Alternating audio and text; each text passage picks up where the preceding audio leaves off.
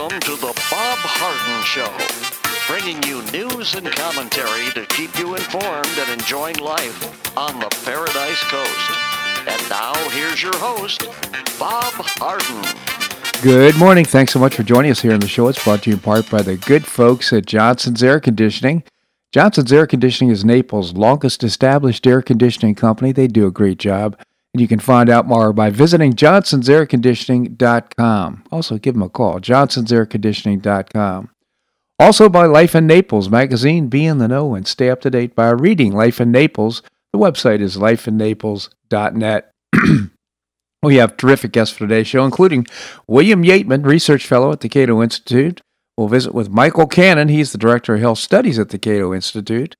Dr. Kendrick Johnson is a family physician and founder of Ark Family Health Direct Primary Care. And we'll visit with Jim Roberts from the Heritage Foundation about what's happening on the border. It is August 13th, Friday the 13th, and on this day in 1981, at his California home in Rancho del Cielo, Ronald Reagan signed the Economic Recovery Tax Act, or the ERTA, a package of tax and budget reductions that set the tone for his administration's trickle down economic policy. During his campaign for the White House in 1980, Reagan argued on behalf of supply side economics the theory of using tax cuts as incentives for individuals and businesses to work and produce goods supply rather than as an incentive for consumers to buy goods demand. in Congress, Representative Jack Kemp, Republican from New York, and Senator Bill Roth Republican from Delaware, had long supported the supply side principles behind the ERTA, which would also be the known as the Cap, Kemp Roth Act. The bill, which received part, bipartisan support in Congress, represented a significant change in the course of federal income tax policy, which until then was believed to be by most people to work best when used to affect demand during times of recession. The ERTA included a 25% reduction of marginal tax rates for individuals phased in over three years and indexed for inflation from that point on. The marginal tax rate on the, the tax rate for the last dollar earned was considered most important to uh, economic activity. The average tax rate, total tax paid as a percentage of income earned, as affected in income earned through extra activities such as education, entrepreneurship, or uh, investment. In other words, uh, uh, the tax rate grows as you earn more income. So the marginal rate at the top is the one that really counts for most people when they think about their personal circumstances. Reducing marginal tax rates, the theory went, would help the economy grow faster through such uh, extra efforts by individuals and businesses. The 1981 Act, combined with another major tax reform act in 1986, cut marginal tax rates on high income taxpayers from 70%, if you can believe that, to around 30%, and would be the defining economic legacy of the President uh, Reagan's presidency.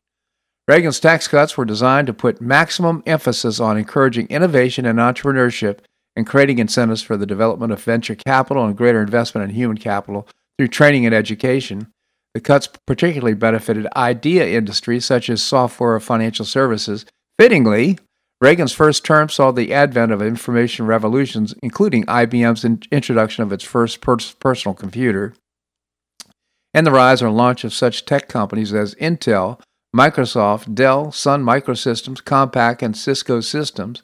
Economists have argued that to what degree Reagan's economic policy drove the boom in the 1990s, but his tax program undoubtedly set in motion powerful forces of change that would result in both short and long term economic gains.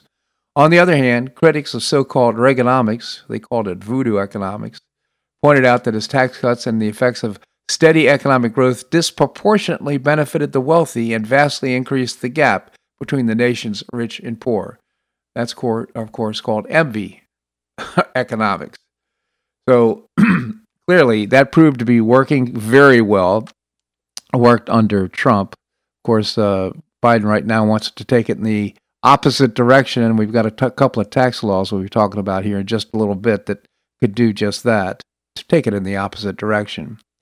So we're concerned about Fred, uh, the tropical storm. It's around Cuba right now and headed our way with about 40 uh, mile an hour winds and a lot of rain.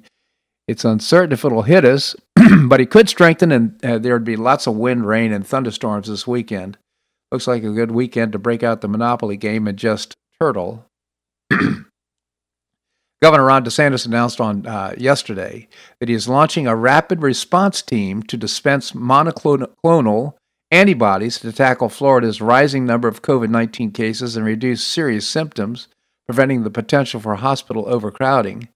This is probably the best thing we can do to reduce the number of people that require hospitalization, DeSantis said in a news conference in Jacksonville, adding that vaccines were strongly encouraged and were effective at preventing hospitalizations and deaths by at least 70%. Clear benefits to these early treatment is keeping people out of the hospital and reducing mortality, he said.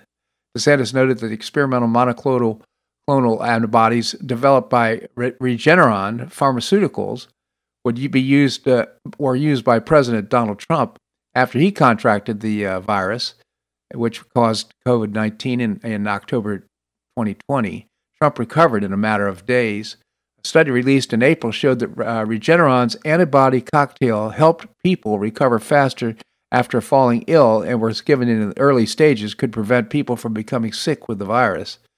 Monoclonal antibody treatment is not well known, according to the governor, because it's received federal emergency use authorization around the same time as the vaccines were being approved, and that the focus rightfully was on vaccines at the time. Well, I have my questions about that. I'd prefer the therapeutics, but he said he felt that it was important to utilize this treatment alongside vaccines, and it was, in his opinion, the most effective yet for people who have already been infected.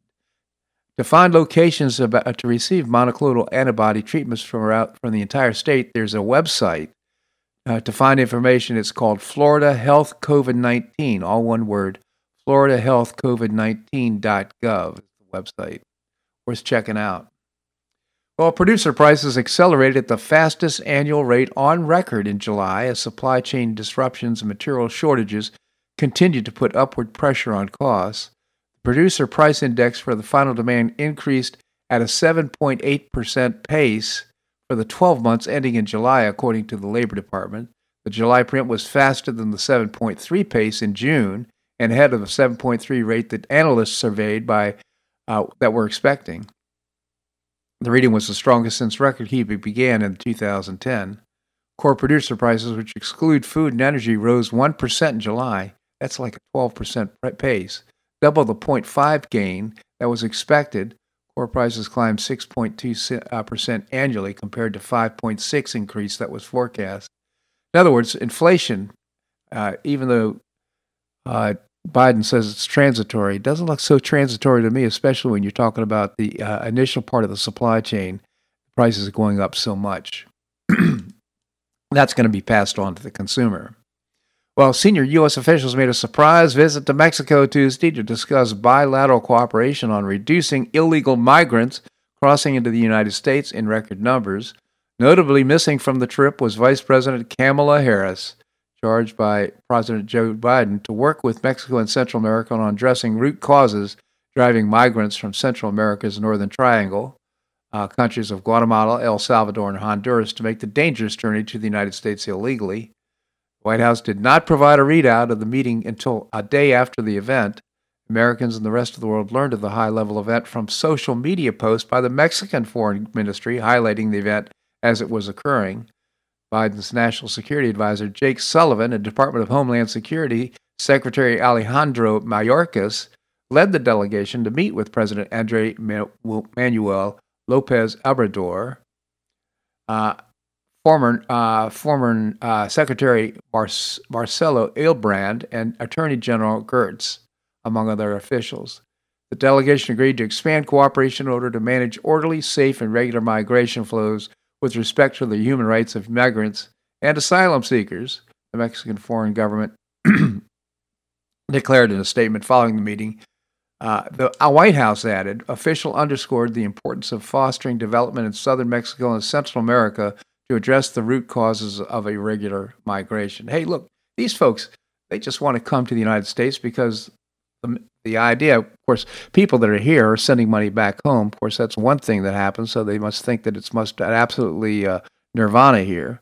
But the second is thing they see the American dream here. They want to come here for opportunity. So that's that's what the, that's stop looking at the root causes and stop pe- people crossing the border. That's the way to do that. By the way, Republican Governor Uh, Greg Abbott is showing Joe Biden why you don't mess with Texas. The Biden administration sued Texas in an effort to block an executive order from uh, Abbott that allowed state troopers to cross vehicles to stop vehicles suspected of carrying illegal immigrants on the grounds that they may be spreading COVID 19. In the letter, Abbott Attorney General Merrick Garland, to Merrick Garland, uh, threatened that the order was dangerous and contrary to federal law. He responded to Garland with a fire and fury. The Biden administration has created a constitutional crisis between the federal government and the state of Texas, Abbott said. This stems from Biden's administration to refuse to enforce immigration laws and allow illegal immigrants with COVID 19 to enter our country. I tell you, Abbott's letter is just really piercing and important. And uh, see how this all turns out. But uh, hopefully, Abbott will be able to sustain some sort of a, a, a blockade for people coming here illegally until the wall is completed. This segment of the show brought to you by the good folks at Johnson's Air Conditioning, Naples' longest established air conditioning company. Visit johnsonsairconditioning.com. Also by Life in Naples magazine. Be in the know and stay up to date by reading Life in Naples. The website is lifeinnaples.net. Coming up, we're going to visit with you William Yeatman, Research Fellow at the Cato Institute. That and more right here in the Bob Harden Show on the Bob Harden Broadcasting Network.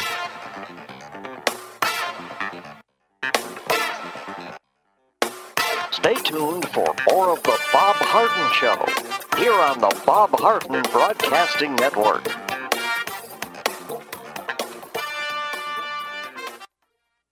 I'm Bob Harden, the host of The Bob Harden Show. One of my favorites for breakfast or lunch is Lulabee's Diner, providing great service, fabulous food, and a rockin' good time. Lulabee's Diner is a throwback to the 60s, complete with great music and a fabulous 60s decor. What I like best is a blend of great food, great value, and terrific service. Most of the friendly waitstaff has been part of Lulabee's for years. I enjoy the great choices for breakfast and lunch, and you'll find the menu has everything and anything to satisfy your taste. Lulabee's offers catering, party platters, lunch boxes, and more. Lulabee's Diner will quickly become one of your favorites for breakfast or lunch. No reservations are needed. Check out the website at lulabees.com and stop by Lulabee's Diner, open from 8 a.m. until 2 p.m. seven days a week. Lulabee's Diner in the Green Tree Shopping Center at the corner of Immokalee and Airport Pulling Roads. Stop by Lulabee's Diner for fabulous food and for a forever cool rockin' good time.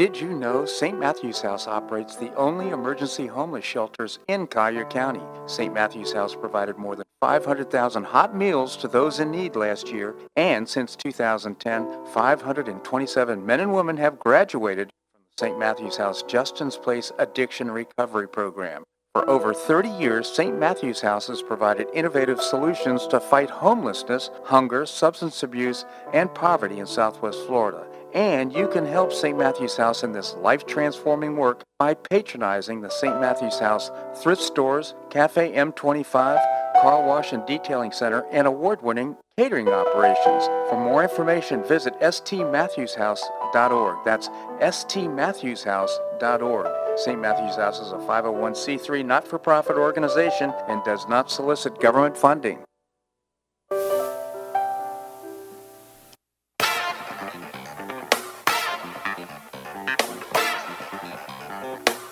Welcome back to the Bob Harden Show.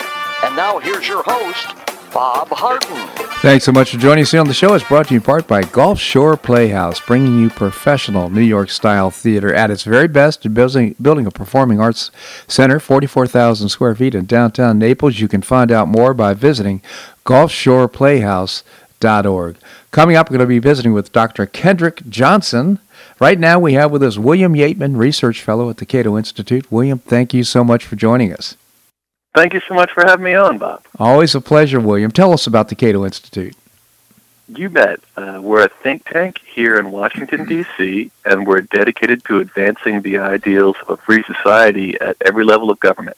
Cato.org is the website. So, William, looks like we're getting close to the to the end here with regard to the infrastructure package, which you and I have been discussing for I think about the last three months. Uh, any update? Uh, indeed, the uh, so the big news this week was on Wednesday, the Senate passing the Infrastructure Investment and Jobs Act.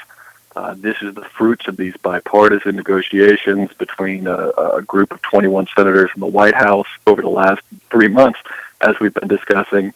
Um, the the bill, 1.2 trillion dollars worth of spending, $700 billion of that spending is locked in. That's part of the periodic highway reauthorization process, so that's not new spending. Um, about $550 billion is new spending, and, and that goes to uh, roads, to broadband, and the grid, the electric grid primarily. Uh, the new spending is funded by various budget gimmicks. Um, it's uh, the bill's authors claim it would be deficit neutral. That is uh, not true it would add anywhere from 250 billion to 400 billion dollars to the deficit over wow. the next decade. Um, notwithstanding these deficit implications, the, the bill garnered support from 19 Republicans. It passed the Senate overwhelmingly, 69 to 30. Um, so that's where things stand with respect to that prong of the infrastructure package. So we also had this $3.5 trillion package that's being promoted by the House. Did the uh, Senate take that up? Oh, uh, very much so. So uh, uh, you mentioned so uh, that is linked to, to the bill I was just speaking about. This 3.5 trillion dollar measure. Uh, the larger, the 3.5 trillion dollar measure, Democrat leadership in Congress plans to pass that in a partisan fashion without any Republican support. Um, as we've discussed before, it's got everything under the sun, every progressive uh, wish uh, imaginable, free college, free health care, uh, green energy production quotas, you name it. Um, uh, the Senate actually took the first uh, uh, procedural steps towards moving this giant $3.5 trillion package um, only hours after passing um, the $1.2 trillion package. It is, um, cautiously optimistic um, at, at, this point uh, regarding. Uh, as I've noted before, I'm with Senator Ron Johnson here. I don't think we need any new spending on infrastructure. I mean, Congress just spent 5.5 trillion dollars on on various stimuli um, for the pandemic, and we've got 700 billion dollars coming down the pike. That seems sufficient. Um, so that said, there is some serious infighting in the Democrat caucus in mm-hmm. both the House and the Senate that seems to jeopardize the chances of both these bills. Um, and, and to the point, the uh, progressives, uh, so there's a hundred member progressive caucus in the House, and they've said, we will not vote for the $1.2 trillion measure unless we get a vote on the $3.5 trillion measure. So they say that, you know, they've got to be linked. Um, but we've got uh, six centrists in the House, six moderates, the, the Blue Dog Coalition. They've come out and said, hey, wait a second, we're willing to gum up the process for this $3.5 trillion measure um, unless we get a vote up front on the $1.2 trillion measure. So I know that sounded complicated, but mm-hmm. the upshot is we've got ourselves a bit of a standoff um, where moderates and progressives sort of uh, have mutually exclusive goals when it comes to these two infrastructure packages. And I've got my fingers crossed yeah. Um, that they will negate one another and ultimately sink the whole kit and caboodle.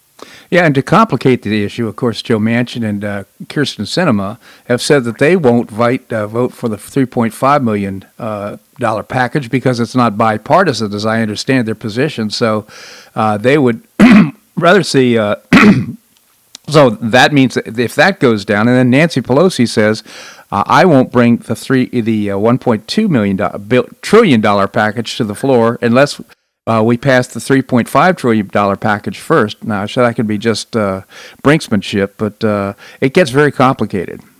It does indeed. I, I would just clarify one point about Manchin and Sinema. They are sticklers for bipartisanship. Um, however, their opposition to this $3.5 trillion package, at least on the record so far, has been the price tag um, a, a, a Manchin voiced quote unquote serious concerns mm-hmm. with the inflationary impact of, of this uh, proposed measure. So it is it, it is in part his uh, he prefers a bipartisan path with all legislation, but it's also in part, to his credit, a, a common sense uh, uh, uh, a sticker shock. Yeah, No, I just really appreciate both of them really for their positions. And then further complicate things, we've got uh, we've got extraordinary measures in place right now for spending because right now the uh, the House and the Senate need to face this whole spending issue, the uh, spending limit issue or, or debt li- uh, issue. Indeed, and this is perhaps the most bizarre, uh, shocking aspect of everything, um, and that is at the end of last month we went through uh, the, the country Congress uh, our, our debt ceiling. So we we went past twenty eight trillion dollars in allowable debt. Um, in the weeks since we've gone through, you know, what is a serious limit, what is a big deal. Um, the Senate just passed five hundred and fifty billion dollars of new spending with nineteen uh, Republican senators on board. Yeah. Um, and indeed, they're moving forward with $3.5 trillion worth of spending. So it is there is a uh, of which I should add 1.2 trillion of this of the, the 3.5 trillion dollar package is mostly funded by tax increases, but 1.2 trillion is going to be deficit spending. So that's 1.7 trillion dollars worth of deficit spending that the Senate and the House are moving forward on, or at least a Democrat leadership are, despite the fact that we just crossed the debt threshold. Um, you know, so it's just a, a remarkable context in which they're full steam ahead with these, uh, you know, trillion dollar bills, um, despite the fact that officially um, we've already maxed out our credit card. Exactly, and as I understand it, uh, Mitch McConnell said that he's not going to bring the 3.5 trillion dollar package to the floor. Uh, or, or, he, if they in fact do bring that to the floor or pass it, he's not going to increase vote to increase the debt ceiling. Well, normally I'm a fan of McConnell, but I'm not sure if he has a leg to stand on here. Mm. Um, you know, the fact is he was one of the 19 GOP senators that just voted for 550 billion dollars worth of new spending. Yeah. Again, this vote took place 13 days after we exceeded the debt limit. Um, so, uh, whereas I, I wholly support him playing hardball with the debt ceiling limit when it comes to parliamentary strategy, um, I also bemoan the fact that he just supported, he just, you know, in essence, participated in the trough, yeah. um, uh, notwithstanding our current situation. So this is not going to be, they're on recess right now, right? So they're not going to be do- dealing with this in, for another couple of weeks. Indeed. So Senate just went on, on recess. Uh, Pelosi, uh, as part of one of these pr- procedural uh, hoops that they must jump through for this reconciliation process for the $3.5 trillion measure, Pelosi is likely to call back the House in a, a week and a half, August 22nd, August 23rd, um, to to, uh, uh, uh, to pass a vote along those lines. Again, that's merely a procedural hoop that they have to do to get to the ultimate bill, which would come down in September. Making sausage. it's an amazing, amazing process. Again, William Yeatman, Research Fellow at the Cato Institute, cato.org. William, really appreciate your commentary here on the show. Thank you so much for joining us. Thank you so much for having me on, Bob. My pleasure indeed.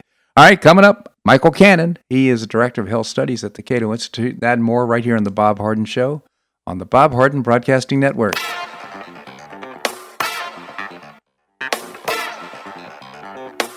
Stay tuned for more of The Bob Harden Show here on the Bob Harden Broadcasting Network.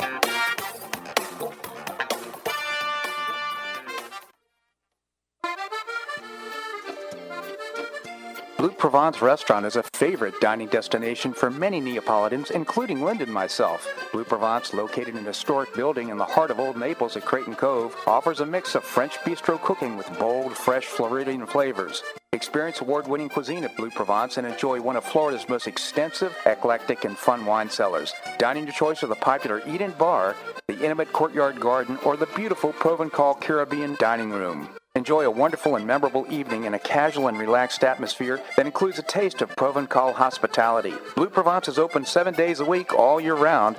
Visit BlueProvenceNaples.com for reservations, everyday specials, and coming events.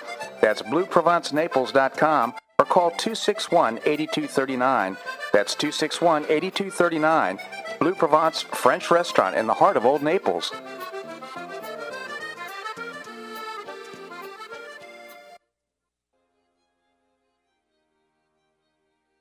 Gulf Shore Playhouse is passionately committed to enriching our cultural landscape by producing professional theater to the highest artistic standards and providing unique educational opportunities to folks in a spirit of service, adventure, and excitement. Over the past 15 years, the Playhouse has expanded immensely, outgrowing its current facilities. With dreams of expanding even further in order to better serve the community, broaden the economic impact, and strengthen the cultural fabric of our region, it's time to build and move into a new home. A 44,000 square foot state of the art theater and education center will be built on three acres at the corner of First Avenue South and Goodlette Frank Road, allowing Gulf Shore Playhouse to achieve those dreams. To find out more about Gulf Shore Playhouse, this state of the art performing arts center, and about the season's exciting productions, visit GulfShorePlayhouse.org. That's GulfShorePlayhouse.org. We'll see you at the show.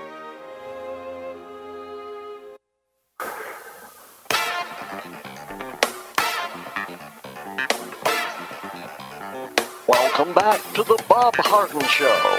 And now here's your host, Bob Harden. Thanks so much for joining us here on the show. It's brought to you part by Choice Social. It's a new, refreshing social networking platform. You can download the app by going to choicesocial.us. Coming up, we're going to be visiting with Dr. Kendrick Johnson. Right now, we have with us Michael Cannon, Director of Health Studies at the Cato Institute. Michael, thank you so much for joining us. Great to hear. Michael, are you there? I am. Are you able to hear me, Bob? I am just a little muffled at all. Maybe move closer to the window. so we'll do that. All right. I was probably the wrong window, I think. Yeah. So, Michael, uh, you know, right now we're watching lots of mutations and changes with regard to COVID nineteen. Uh, what are your thoughts? So the disease is following a, a, a concerning progression. You know, we're not uh, stamping it out as rapidly as we could if we had more people vaccinated. And so we're seeing uh, more variants, including the Delta variant, which is infecting a lot of people who have been vaccinated. Yeah. Fortunately, the data still indicate that getting vaccinated makes it much less likely that you're going to develop severe disease or end up in a hospital. And so the vaccines are still showing tremendous benefit. Uh, unfortunately, a lot of people aren't vaccinated yet. A lot of people are hesitant to vaccinate, and so the where Delta is really doing a lot of damage is among the unvaccinated population. Hmm. So uh, I mentioned earlier in the show that uh, Governor DeSantis has approved the release of an emergency task force for uh, making available Regeneron. This is the uh, this is the antibody cocktail that was given to President Donald Trump, which he, he recovered just a few days from this. And this is an effort for people who contract COVID 19 to reduce the symptoms uh, or the distress from COVID 19 and keep them out of the hospital. Uh, do you know anything about Regeneron? Uh, I'm not intimately familiar with it, no, but we've talked a little bit before about developing treatments, and that would be wonderful if we can use them to keep people out of the hospitals uh, reduce the number of people in hospitals who end up in ICU and on uh, ventilators. Uh, still, our most effective intervention in here is the vaccines. It can yeah. Uh, reduce the uh, severity of the, the disease among almost all recipients. It can reduce transmission of the disease as well, even though it's pretty clear that the at least with the Delta variant, a lot of people who have been vaccinated are getting the disease. They have a viral load. They can shed it, and that means they can transmit it.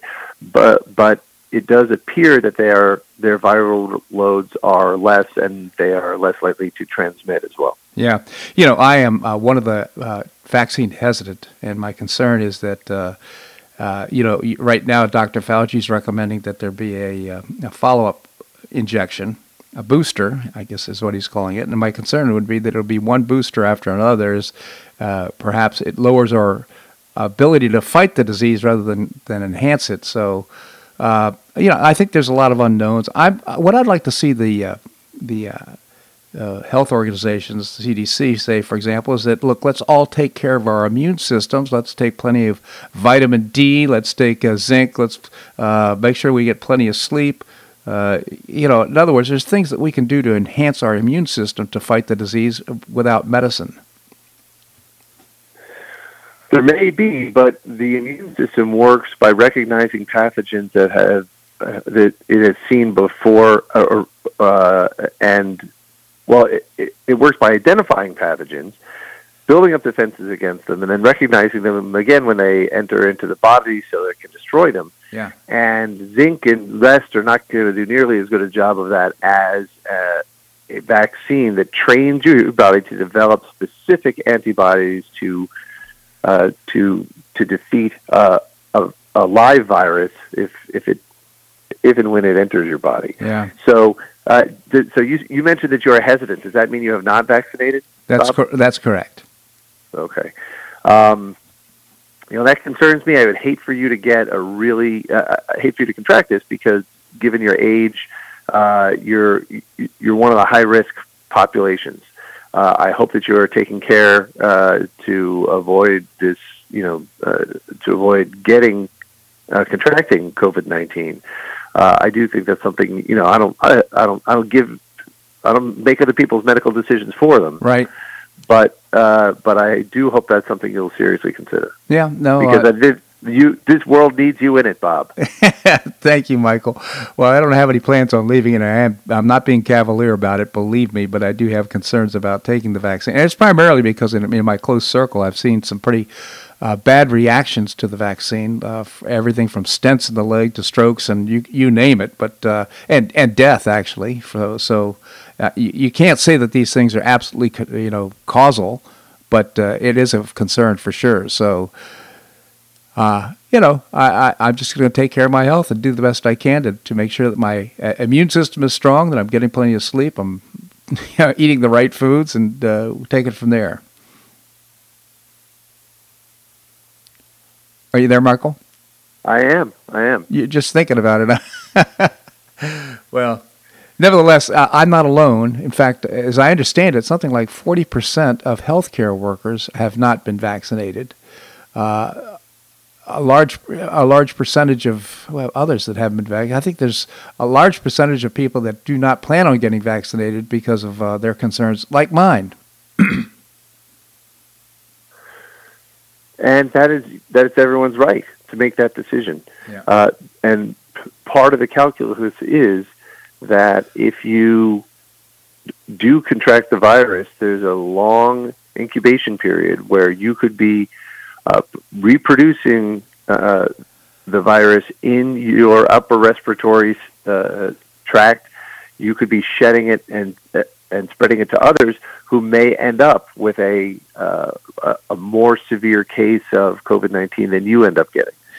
So, uh, as much as people like to portray this as a matter of individual medical choice, there is that component of it, but there's also this other component uh, where the decision that you make is going to affect other people. Yeah. And so that's and and we've talked before about how uh, no one knows what the optimal level of uh, of of protection is here, and, or the the the best way to protect. But I, what the evidence uh, points to, uh, the evidence that I've seen suggests is that the vaccines uh, both protect your health and protect and prevent you from being a threat to other people's health. See, I saw that argument would be persuasive to me, except for the fact that people who have been vaccinated also can spread the uh, vac- the uh, virus as well.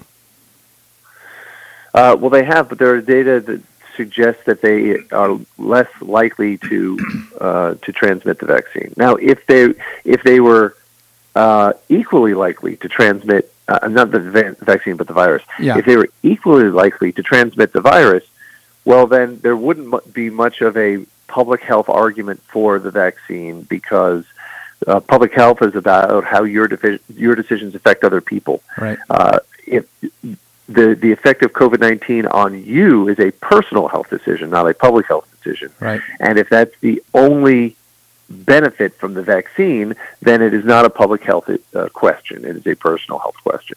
Uh, and uh, and so I might say, Bob, I want you to get vaccinated because I, the world is a better place with you in it. But I would not be able to make the argument that you should get vaccinated in order to help other people Yeah. um, uh, uh, avoid uh, contracting the illness. Uh, but but there do appear to be data that that show that the viral loads among the vaccinated are lower. Yeah, Mike. It's a Michael. It's a it's a complicated issue, and certainly there's a lot of people on both sides of the issue. But nevertheless, uh, and I think part of the problem, of course, is the information has been so muddled and inconsistent coming from the CDC and other health officials. So, yeah, but I genuinely appreciate you coming on the show and sharing this information with us, Michael. Thank you so much for joining us. Anytime, Bob. All right, thank you. All right, coming up, we're going to be visiting with Dr. Kendrick Johnson, family physician and founder of Ark Family Health Direct Primary Care. We're going to do that and more right here on the Bob Harden Show on the uh, Bob Harden Broadcasting Network.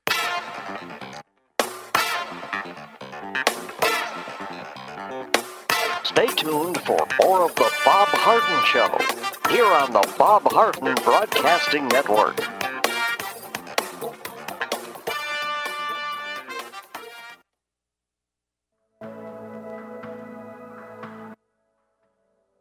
You suffer from joint pain in your shoulders, hips, or knees. I was suffering from debilitating pain in my knees. On a referral, I saw Dr. George Markovich with the Institute for Orthopedic Surgery and Sports Medicine. He successfully treated my symptoms and pain for several months. Finally, having exhausted all alternatives for pain management, Dr. Markovich and I agreed that surgery was my best alternative. Dr. Markovich replaced both of my knees in 2006, and I now have full range of motion in both knees, and I have no pain. I now play golf and exercise free of debilitating pain in my knees. Don't suffer needlessly with joint pain. Call orthopedic surgeon Dr. George Markovich with the Institute for Orthopedic Surgery and Sports Medicine at 482 5399. That's 482 5399. He did a great job for me and he'll help you too.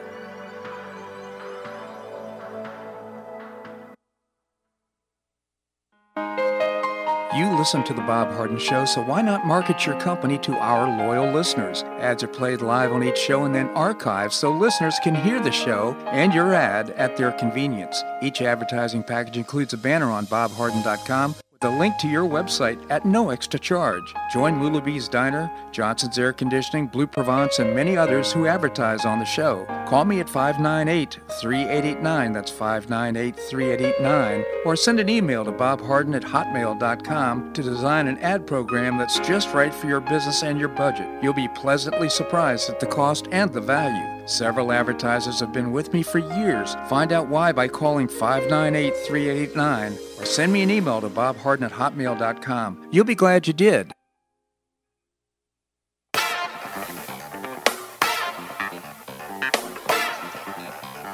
Welcome back to the Bob Harden Show.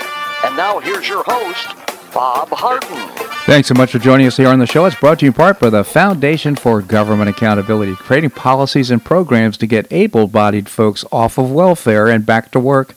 It's a moral imperative, and you can find out more by visiting thefga.org. Coming up, we're going to visit with Jim Roberts from the Heritage Foundation. Right now, we have with us Dr. Kendrick Johnson. He's a family physician and founder of Ark Family Health Direct Primary Care. Dr. Johnson, thank you so much for joining us here on the show. My pleasure. Thanks for having me. So, Dr. Johnson, tell us about uh, Ark Family Health Direct Primary Care. Well, Ark Family Health is uh, is one of the 1,500 to 2,000 direct primary care offices across the country that provide primary care to its members um, on a membership basis. So they pay a monthly fee uh, usually between fifty and hundred dollars a month, so affordable for most people. And that includes all of your primary care services and as as much of it as you need, so you can uh, come see the doctor and um, and get taken care of for eighty to ninety percent of your health care needs. And uh, and it's all included. There's no copays or extra fees that are included with that. So interesting. I've uh, heard of this concept before. Uh, what are the benefits of this versus going through the insurance company and, uh, uh you know, operating in the normal way of dealing with in healthcare? well, I appreciate you calling me abnormal. Um, it is. it is different um, than what most people are used to today, but it's it's not a new concept. People mm-hmm. have been paying uh, doctors on a retainer basis for hundreds of years, but it's uh, it's gone away with the insurance-based system, and and the major reason that you uh, would benefit from having a, a relationship with a doctor like this is because it shifts the incentives in the whole relationship.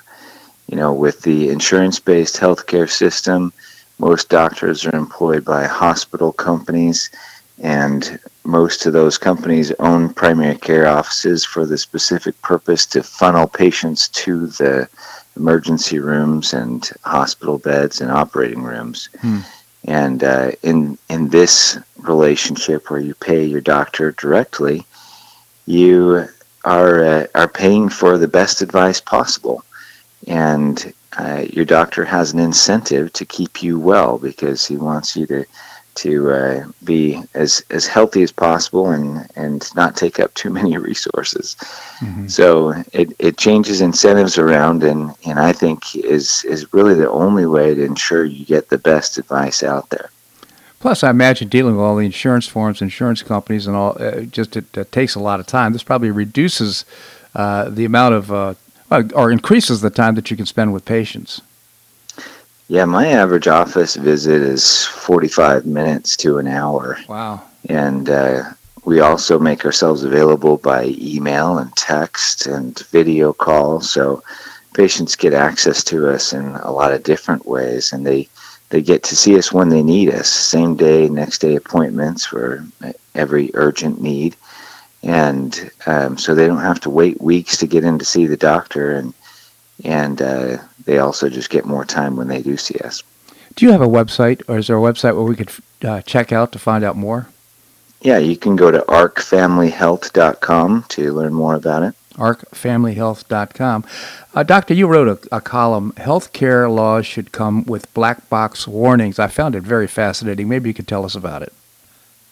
Sure. This is something that uh, has has been on my mind for a while is uh, the correlation between the complexity of the healthcare system and the complexity of the human body.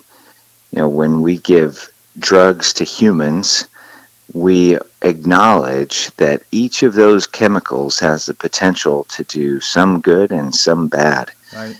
And uh, of course, we've we've thought a lot about that in relation to uh, drugs and and vaccines associated with COVID 19. And, and every time we do something in medicine where we alter the body's chemistry, we have the potential to do good and bad. And, and though we try and, and put drugs in a category as either good drugs or bad drugs, the reality is that they all, they, all have a, some potential for, for causing harm. Mm-hmm and we're just weighing the percentage risk of how likely is it to cause harm versus cause good.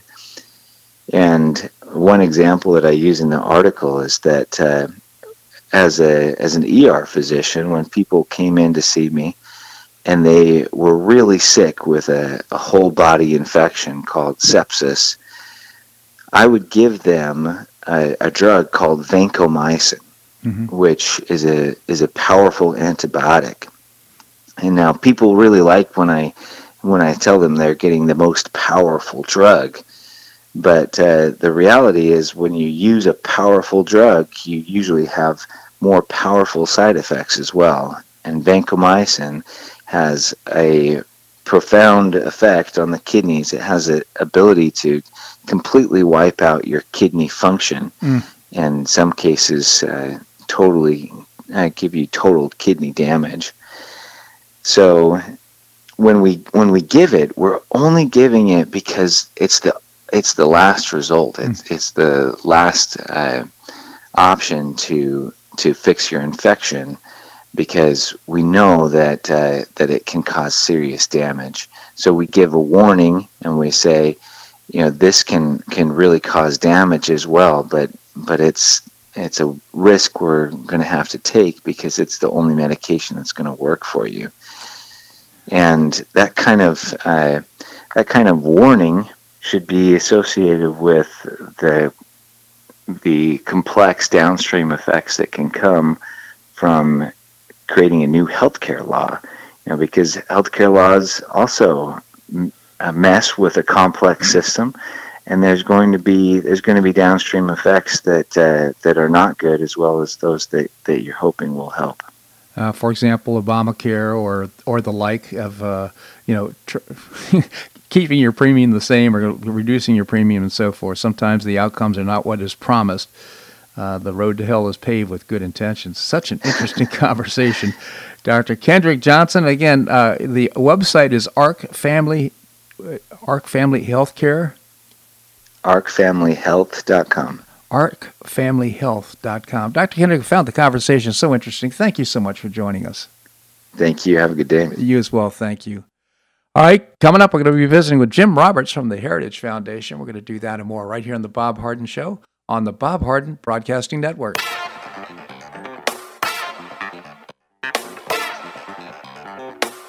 Stay tuned for more of the Bob Harden Show here on the Bob Harden Broadcasting Network.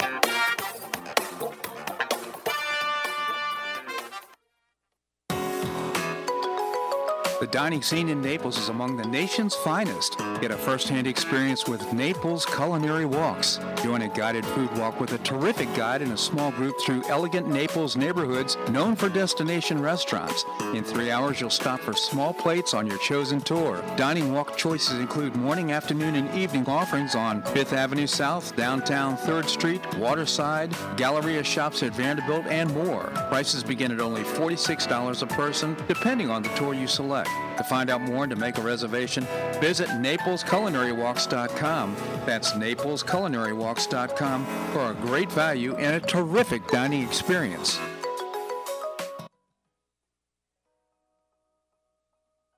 Do you have an extra auto you'd like to donate to charity? Maximize your tax deduction, support your favorite charity, and help a local child in need by calling Naples Auto Donation Center. Naples Auto Donation Center is a not-for-profit licensed car dealer. Just call NADC at 692-9840 and they'll take it from there. You get a properly documented tax deduction for whatever the vehicle actually sells for. Your designated beneficiary charity gets half the profit after fix-up costs, and the net revenue generated by NADC goes to Friends of Foster Children to provide tutoring and other enrichment activities for foster children the government doesn't provide. And NADC is also one of the few places in Collier County that sells inexpensive cars that actually run to folks who would otherwise not be able to afford one. It's a real win-win. Call Naples Auto Donation Center at 692-9840 or visit the website nadckids.com. You'll be glad you did.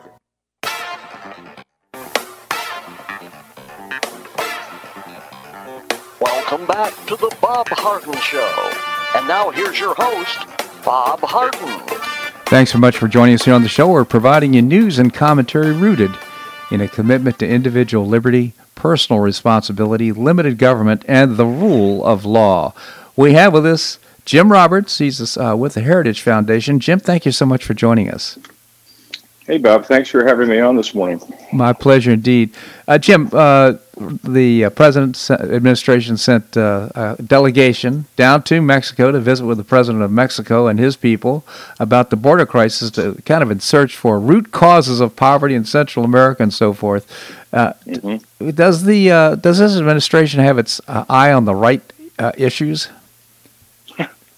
Well, not from our point of view, and as you said, your vision for your station is limited government and rule of law, and that's exactly what the current administration would like to go in the opposite direction of.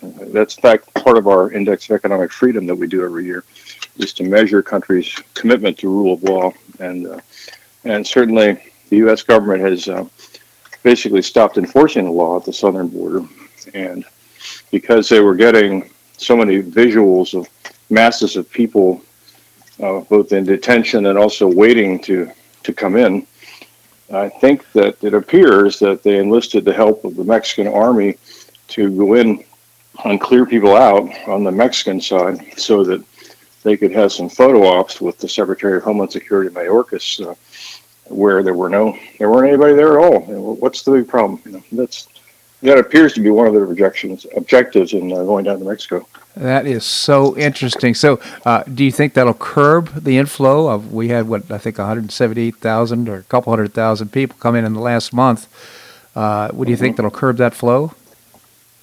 I do not. I, I, don't think that's the intention of this administration. I think their intention is to open the border as wide as they can by um, lax enforcement of our immigration laws and by tying up the Border Patrol in duties of taking care of the illegal aliens who are already here rather than having the Border Patrol out there stopping more people from coming in. I think that the, this administration would like to admit uh, several million illegal aliens across the southern border and um, and then disperse them working with left-wing NGOs. They're dispersing these um, thousands and thousands of people to uh, strategic places around the United States. So I think that they just wanted to clear the border for a little while um, for the photo op. And in, you might remember the last administration uh, basically had to threaten Mexico to get their army to help the United States by stopping people, uh, you know, 50, 100 miles away from the border. And they did that. The Mexican army did that. Um, but now it appears they have a very left wing president of Mexico who is corrupt and building central power. Um, and it just appears that they're working hand in glove with this current administration to to help them achieve their goal. And part of the the reason I wrote the paper about root causes was to explain another you know, part of that story. It's uh, thank you so much for being so direct about the issue because it seems to me this is all on purpose. You know, bringing people in, putting them on comfort buses and planes and so forth, shipping around to different places in the United States, giving them packets of money. Uh, what a, what a drain this is going to be on our society. And as I understand it, a third of them or more, or more have COVID for crying out loud, and yet they're expecting us, us to be uh, wearing masks. Yeah, talk about hypocrisy. Um, yeah, it's it does seem to be their objective uh, for their own reasons. I think probably in part to get them on voter rolls as soon as possible, um, and that's part of this amnesty issue in the current legislation on the Hill. But uh, it is it's a, a, sad day because it has real impacts on American workers. It, the uh, it, dri- it drives down real wages for American workers to have uh, masses of people who are illegal and who can be then therefore exploited and manipulated by employers in this country and paid less than minimum wage and uh, and have no benefits. Um, and then the American workers suffer because they're out, out, of work because they have to get a higher wage and benefits to support their families. So yeah. It's a, a very sad uh, combination of events. And the American workers dealing with inflation, so that uh, whatever raise, meager raise they might uh, get, it's all eaten up by the higher prices of goods.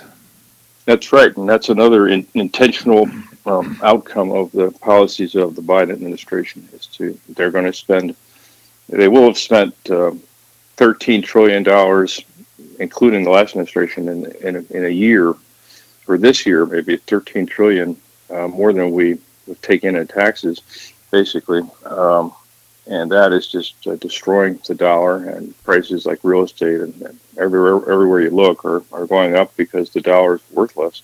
It takes more of them to buy goods. So, uh, the, the real wages of the American workers only started to improve under the Trump administration. They had been depressed for decades, actually, mm-hmm. until, um, in part, until the inflation was held in check and the border was secure. So uh, Greg Abbott has uh, taken a stand and uh, said that he wants to number one prevent uh, uh, illegal aliens from being transported across the United States, and also to take a stand on trying to blockade the border. How's that working, and uh, what do you think of it? Well, I think it's a bold approach. I think he's only talking about stopping uh, busloads of illegal aliens in the state of Texas, but I think he has support. He has the support of Governor Ron DeSantis in Florida, who was offered to send Florida state troopers to help. I don't know in particular how their plan is being executed at the moment. I know they certainly have the right intention of protecting our country. Um, and I know that they're being threatened by the Biden administration's Justice Department uh, with lawsuits. And, uh, and so, but that, that's the basic idea is that they are having to uh, use the resources of their states to protect the entire country from this policy of opening the southern border. It's just amazing stuff. I just can't even believe this is happening. Uh, you know, the optics are so bad, and, and so what you're saying is that uh, this is an attention just to be able to get a photo op to make, make let people know that things aren't as bad. But you see these people in cage in the in cages, really, just mm-hmm. piled on top of each other. I mean, it's the the indecency, the entire treatment of these people is just unbelievable, and yet uh, uh, it, it persists, and I'm sure it will continue to persist. Yeah, and this is the image that this this administration is sending to the world. And by the way, these um, millions, what are going to be millions of people coming across, and will include many, many people from far, far beyond Central America, um, yeah.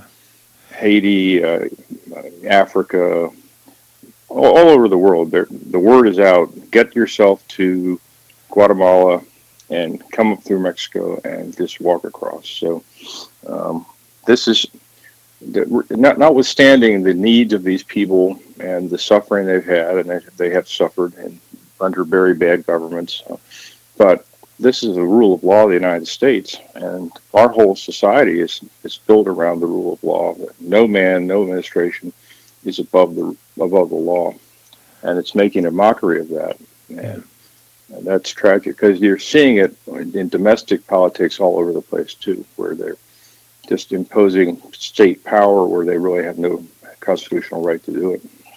They are. I mean, it, the, the interfering right now attempts to interfere with the audits, which I, I'm really encouraged by what's going on on that front. Uh, irrespective of the politics and uh, who's president, uh, just to be sure that we can trust the fact that our elections are free and clear. But uh, right now, there's been a lot of fraud and corruption, and we need to get that turned around as well. That's right. Yeah. Again, uh, Jim Roberts with the Heritage Foundation. Jim, I always appreciate your commentary here on the show. Thank you so much for joining us. Thank, thank you, Bob. Have a great day. You as well. Thank you. I want to make just a couple of comments about uh, Mike Lindell. You may be aware that he was attacked at his hotel uh, going back after yesterday's uh, or the day before yesterday the uh, the uh, session. Uh, the session has been fantastic. It was different than I anticipated, but it was really amazing.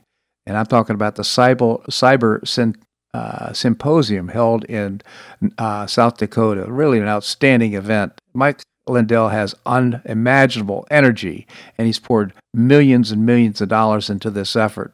What was encouraging is to see the all 50 states, 50 states were represented at the symposium, and st- state representatives and senators uh, stood up and said that you know my plan. They they formed a uh, election integrity caucus, is what they called it, I believe and uh, what they're going to do is they're going to uh, basically go to their states and make sure that they put into place uh, methods and means in order to make sure that uh, elections are free and uh, open and they have integrity, which is a good thing. And that could include some more audits around the United States. I think the sentiment of a lot of people, and including me, is that we should have an audit of what happened in the elections in every state in the United States.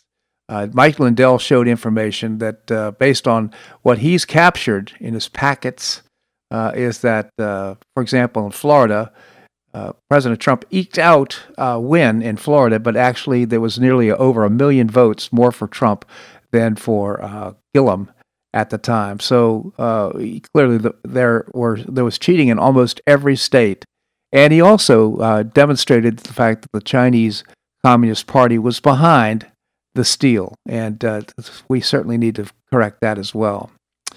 So that's a wrap here on today's show. I hope you enjoyed it. Uh, tomorrow, I should say Monday, we're going to visit with Marc Schulman, the founder and publisher of HistoryCentral.com.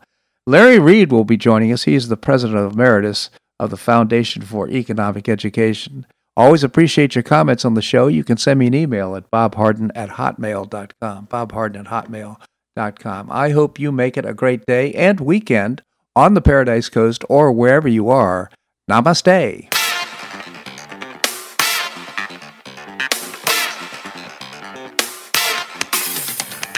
Thanks so much for listening to The Bob Harden Show on the Bob Harden Broadcasting Network. For more information and audio files of previous shows, visit www.bobharden.com.